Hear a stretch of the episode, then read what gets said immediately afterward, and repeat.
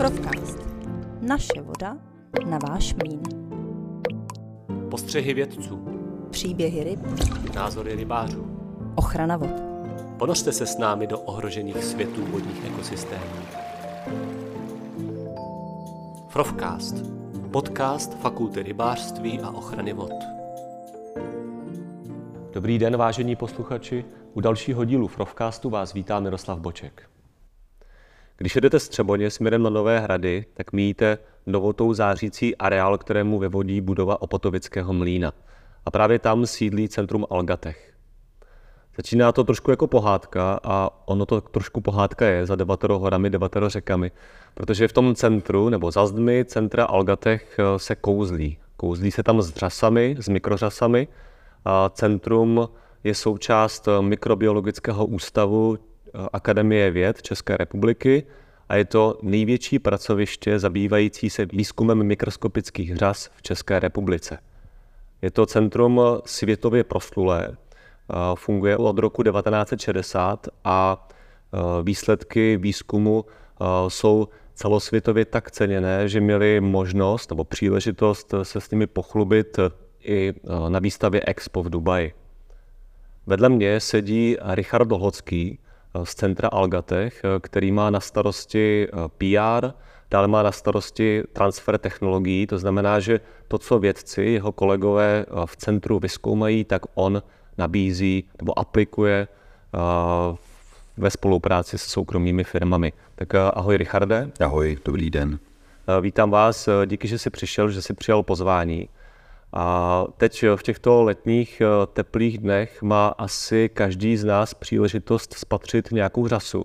Ať už je to na dovolené v úmoře, kde těch řas je spousta, ale v Čechách třeba u rybníka, kde se ty řasy projevují takovou tou zelenou omáčkou, tím zeleným zákalem. Každopádně, kdybychom si představili uh, země kouly, na které není ani jedna řasa, tak jak by život na země kouli bez řas vypadal?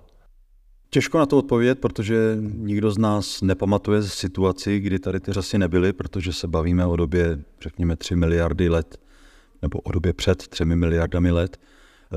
Pokud by tady řasy nebyly, a pokud mluvím o mikroskopických řasách, pak do toho musím zahrnout i synice, neblaze proslulé v českých rybnicích a přehradách, tak by tady nebyl kyslík, takže by pravděpodobně neexistoval vyšší život a, a ten život by se trvával někde na mořských dnech, protože voda byla důležitá a u bakterií.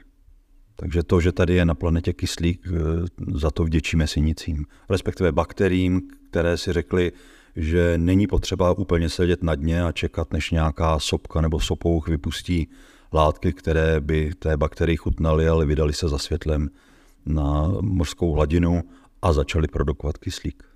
To znamená, že řasy nebo mikrořasy jsou úplně stala zásadní pro život na země kouli. A jsou vázané pouze na vodu, nebo se s mikrořasami můžeme setkat i jinde než ve vodním prostředí? Na vodu samozřejmě vázané jsou fyziologicky, ale můžeme se s nimi setkat v jakémkoliv prostředí, bo oni se totiž vždycky nějakým způsobem dokáží adaptovat. Jednou z takových adaptací, řekněme, symbiózou je, že řasy jsou součástí lišejníků, tam se spojili s houbami a ty houby jim zajistily aspoň trošku toho vlhkého prostředí, tedy zajistili jim vodu, nebo jsou eh, zemní suchozemské řasy, které tvoří kolonie, eh, udělají takový, takovou, takovou cukernatou cukernatý obal, který sám v sobě zadržuje vodu a je hygroskopický, e, čili oni jsou vázané na vodu, tu vodu potřebují při svém metabolismu, ale neznamená to, že nemůžeme najít úplně mimovodní prostředí. Najdeme velice často na sochách, mnoho lidí má řasy na fasádách svých domů, e, často jsou řasy ve velmi extrémních prostředích, což je mimochodem prostředí, kde se dobře Eh, zajímavé druhy, jak meny řas loví, třeba v okolí sopek, eh, prostředí s nízkým pH a podobně. A jsou dokonce řasy, které si řekly, že není úplně fajn se spolehat jenom na světlo a minerální látky, ale vlastně eh, si začali brát i organickou hmotu, aby to neznělo tak odborně, vlastně se začali chovat podobně, jako se chovají třeba kvasinky, kvasnice. Prostě potřebuje, když pečete těsto, tak tam dáte mouku nebo cukr aby kvasnice ožily a ty řasy se začaly takhle trošku chovat, takže to světlo nakonec nepotřebují.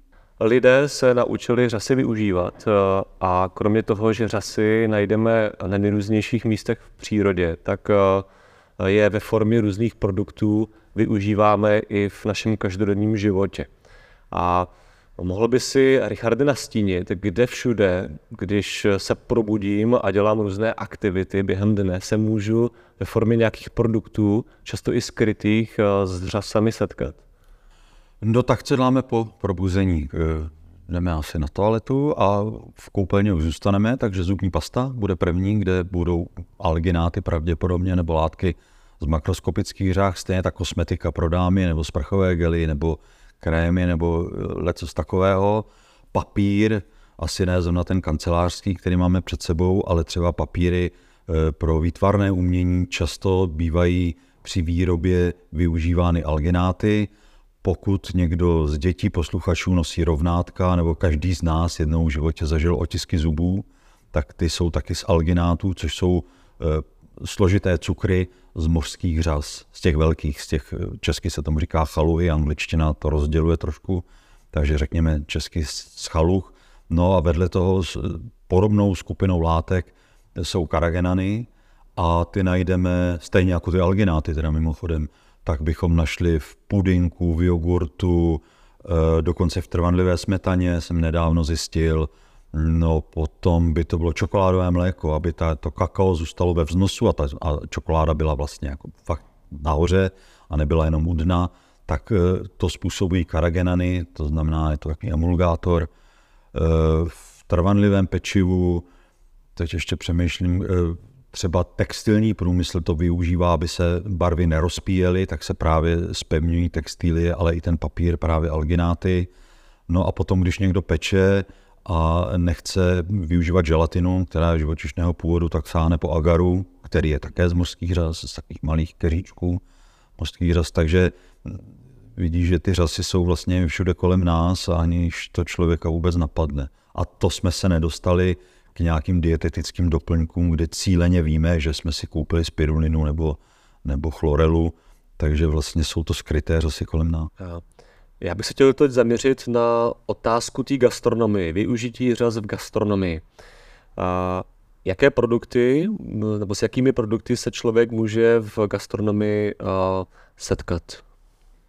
No, jednak se může setkat s látkami, které už jsem tady zmínil, algináty, karagenany, agar třeba, což jsou, řekněme, pomocné látky v potravinářství, ale pak e, je celá skupina řas, e, které jsou vlastně tou hlavní složkou potravy.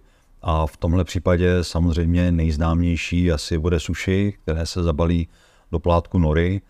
A to znamená, že prim tady hraje Dálný východ, Japonsko, Korea hlavně, tyhle dvě země. E, takže před rokem jsme dělali takovou akci pro veřejnost a jsem se šel podívat tady v Budějovicích do obchodu se zdravou výživou a zbytek jsme objednali. Takže pokud někdo chce zkusit, jak chutnají různé makroskopické řasy, které se nejběžněji používají ve světě. Řekněme, že jich je deset typů druhů, tak je v České republice snadno sežené v sušené formě a může je dál využívat. Některé se dají využít a konzumovat přímo, některé se musí aspoň na chvíli namočit, některé se musí povařit a zůstávají jako vývar a ten, ta řasa se vyhazuje. A e, samozřejmě ještě velmi důležitá je tady chuť u těch řas, protože ne každému eh, ty řasy budou chutnat. Tím, že jsou to mořské řasy a velmi bohaté na jód, tak ta, ta chuť toho jódu tam hraje prim, dokonce některé ty řasy by se neměly konzumovat v nadměrné míře, protože mohou způsobit předávkování jódem. No a co se týká těch mikroskopických řas, které se zatím tak moc nevyužívávají, nevyužívají, je to spíš věc doplňků výživy, eh, tablet a podobně, Nicméně už se při tom vaření dají použít třeba na obarvení těstovin, sami na zálivku, eh, zmrzlina, jsme zkoušeli zmrzlinu z florely, dělali jsme eh, s rasami, které jsou barevné a dělali jsme bílou čokoládu, jen tak zase nějakou akci prezentační, takže se meze nekladou všem nápadům a člověk si to jenom musí vyzkoušet a zkusit, jestli mu chutnají nebo ne. Popravdě řečeno mikroskopické rasy, že by jako to byla nějaká chuťová perlička, to moc není, ale eh, když se to dá v nějakým rozumným míře, tak to docela No ale je známo, že lidi hodně jí očima. Uh, to znamená, že pokud byste chtěli využít ty řasy uh, k produkci třeba nějakých pekařských výrobků, tak uh, tam je asi ta barva toho výsledného produktu hodně důležitá, protože předpokládám, že zelený chleba lidi asi moc jíst nebudou. Přesně tak, to si přesně si to trefil. Měli jsme poptávku i od evropských společností, které zapej produkují řasy, tak jsme i samozřejmě komunikovali s pekárnami v České republice, s pekárnou v Lomnici nad Lužnicí, která nám dělá nějaký akce chleba a, a různý další pekařské výrobky, tak většinou ta poptávka je taková, že to nemá být zelené, protože to vypadá jako plesnivé. Ale ono to zase u těch řas mikroskopicích není tak velký problém, protože za první jsou odrůdy řas, kmeny, které už jsou nezelené a ten výzkum nebo ta poptávka je sežeňte nám řasu, která není zelená. Takže se to dá udělat, ale zrovna ta pekárna jedna ta chtěla naopak, měli mafiny a chtěli, aby byly zelený, že když to lidi dopředu ví, že v tom je chlorela, takže jim ta zelená nevadí. Hmm. Ale to se bavíme třeba o malých sériích. Samozřejmě, že produkce řas pro potravinářství se týká tun a průmyslovému zpracování. A tam je to trošku jiné, než to, že je nějaká malá speciální restaurace někde v nějakém městě nebo malé pekařství, které dělá specialitky, tak je to úplně jiný segment trhu a úplně jiné zadání. Vlastně. No, protože o řasách se občas mluví uh, jako o naděje pro budoucnost z hlediska uh, jako potravinářské udržitelnosti, uh, protože nás bude prostě 9-10 miliard a ty řasy můžou být řešením. Ale je tu ten problém s tou chutí, možná i s produkcí většího objemu, tak jak argumentovat nebo jak prodat těm lidem ty řasy, aby je víc jedli? Je to skvělá otázka, ale není na ní jednovětná odpověď, protože těch, těch pohledů na to je několik. Za to téma není vlastně novodobí, ale po druhé světové válce přišel ten první boom, že řasy jednou vyřeší hlad ve světě, protože už se vědělo, že řasy jsou velmi bohaté na bílkoviny, na nenasycené mastné kyseliny, na cukry, aminokyseliny a podobně. Takže tam už to začalo a tehdy se skutečně myslelo, mělo za to, že masová produkce mikrořas zachrání lidstvo v rozvojových zemích. Svým způsobem to platí dodnes u řasy, kterou možná posluchači znají ze zdravé výživy, to spirulina, která se dá velice jednoduše pěstovat, velice jednoduše sklízet a je tak nabitá bílkovinami, že se uvádí, že má bílkovin až 70%. Mimochodem soja, která je takovým prototypem bílkoviny, má zhruba poloviční množství a tím, že se snadno pěstuje, tak v Africe pomáhá vyřešit podvýživu malých dětí. Protože tři čajové lžičky sušené spiruliny jim zajistí poloviční příjem kvalitních bílkovin. Což moc není, že jo? Tři čajové lžičky to nic není. No a co se týká té budoucnosti, řekl si to velmi přesně. Produkce řas je velmi drahá, takže spíš je tím cílem dneska spolupráce akademické a komerční sféry najít způsob, jak snížit cenu. A parketa výzkumné instituce je, jakým způsobem zvýšit tu produkci. A obávám se, nebo možná těším se, že jediná cesta je, nebo bude genetická manipulace. Prostě ten svět tudy kráčí a jenom je otázka času, kdy Evropská unie povolí potraviny, které jsou, eh, pocházejí z organismů geneticky upravených. Je to nešťastné spojení, geneticky modifikované organismy nezní moc hezky, mutant to je ještě horší. Jo, ale eh, je to, jak řekl bych, jedna z mála cest, která skutečně někam povede, protože cílem ani není to, abychom měli zmrzlinu s chlorelou, ale cílem je, aby pomocí biotechnologie se byla zajištěná produkce kvalitních bílkovin. Výhoda řas je v tom, že nepotřebují ornou půdu a vůbec některým nevadí mořská voda. V moři zemědělskou produkci nemáte a, a na pobřeží mořském někde u pouště taky moc ne, takže ty řasy nemusí konkurovat klasickým zemědělským plodinám. Hm.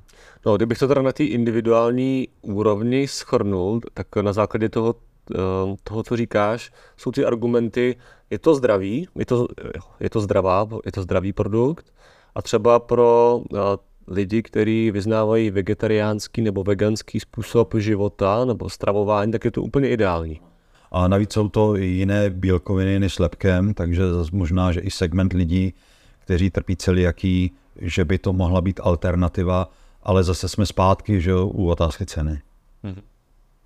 No tak eh, můžou teda, může teda řasa eh, třeba v našich eh, českých podmínkách konkurovat obilí nebo bramborám, tradičním vlastně jako produktům? Nemůže, ani o to nějak neusiluje, ani si myslím, že to nejde. Pokud se bavíme o budoucnosti potravinářského průmyslu, tak ta role těch řas tam bude někde blízko tomu, že se budou ve velkým produkovat kvalitní bílkoviny, které se dál využijí při výrobě potravin, ale nebude to tak, že by se sklízely řasy a z těch by se vařily knedlíky, to asi takhle nebude fungovat.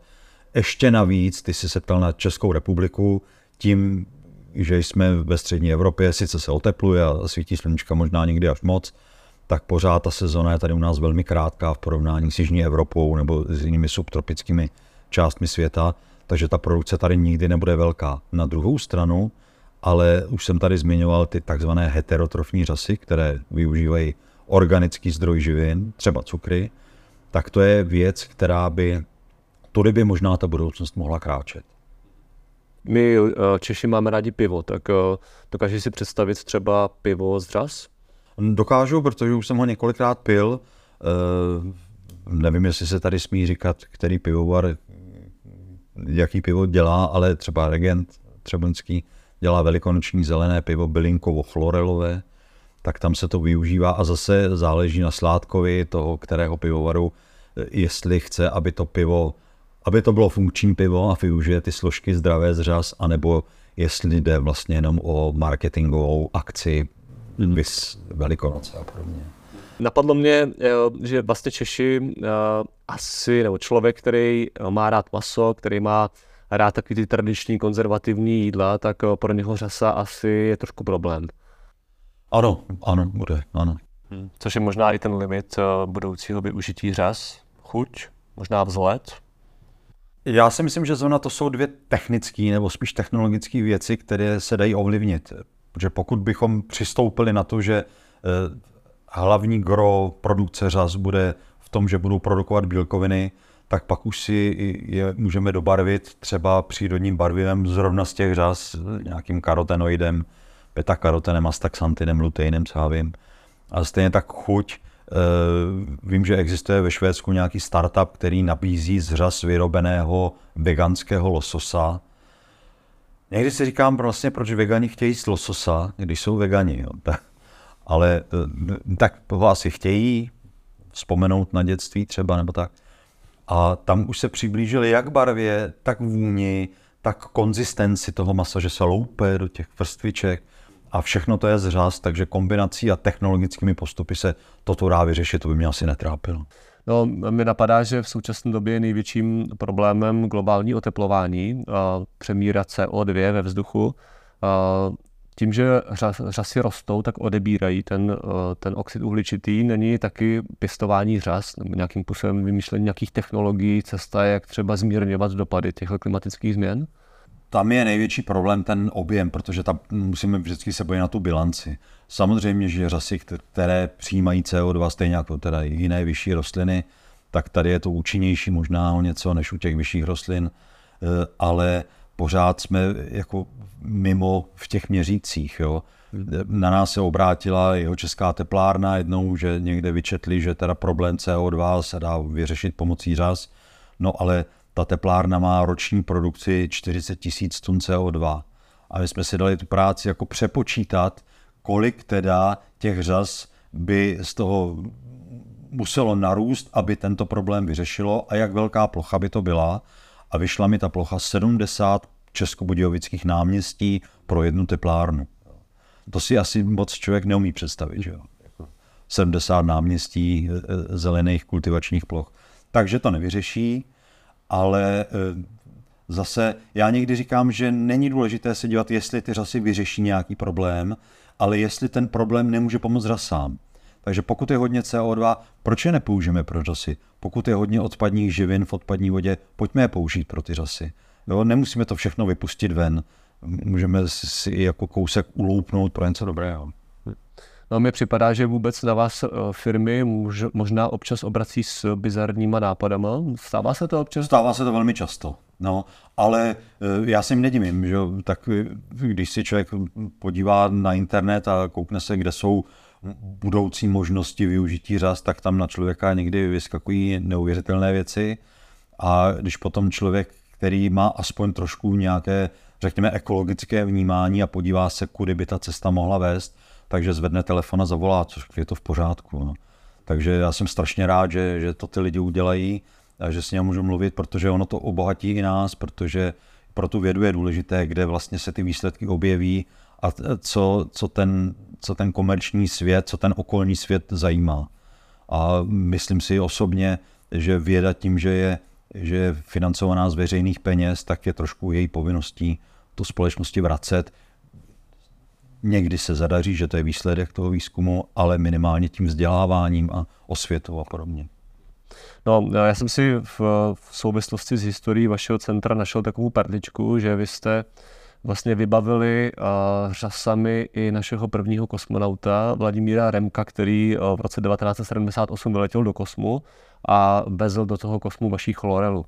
Tak co bylo cílem toho výzkumu nebo toho pokusu? Cílem celé té akce bylo, jestli by bylo možné připravit zařízení tím, že řasy jsou fototrofní nebo autofototrofní a produkují na konci kyslík, na konci fotosyntézy, jestli by mohla být ve vesmíru jednotka, která by kosmonauta zásobovala kyslíkem. Ale než se tohle vůbec testovalo, tak důležité bylo, jestli se řasy budou ve stavu bez tíže, nahoře na oběžné dráze, chovat úplně stejně jako na Zemi, protože e, předpokládalo se, že ano, protože ve vodě je de facto stav bez tíže pro ty buňky, ale nebyla ta jistota. Protože pokud by se chovali stejně, tak všechny experimenty mohou probíhat na Zemi, budou tisíckrát levnější.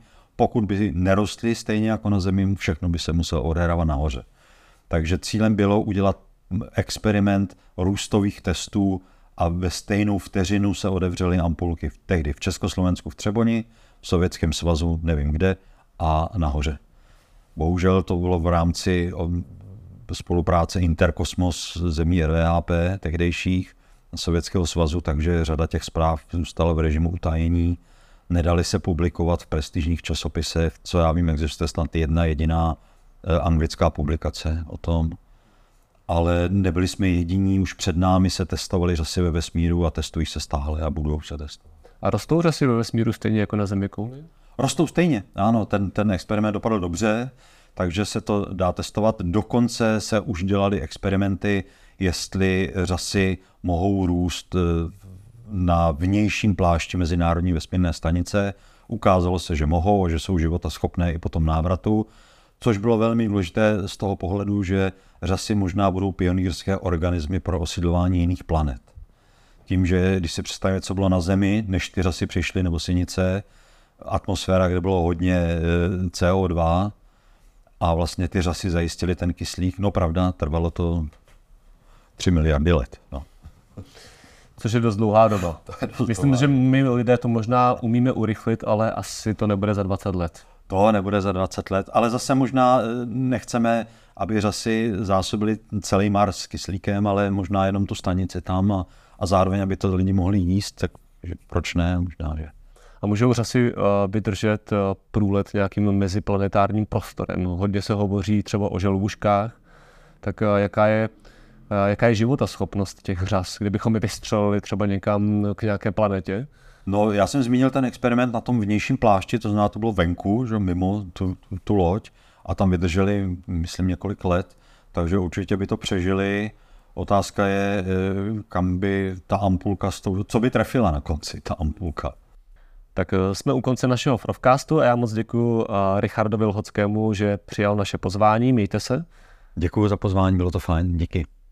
Přeju hezké strávení zbytku léta a chtěl bych naše posluchače pozvat na další díl našeho Frovcastu. Frovcast.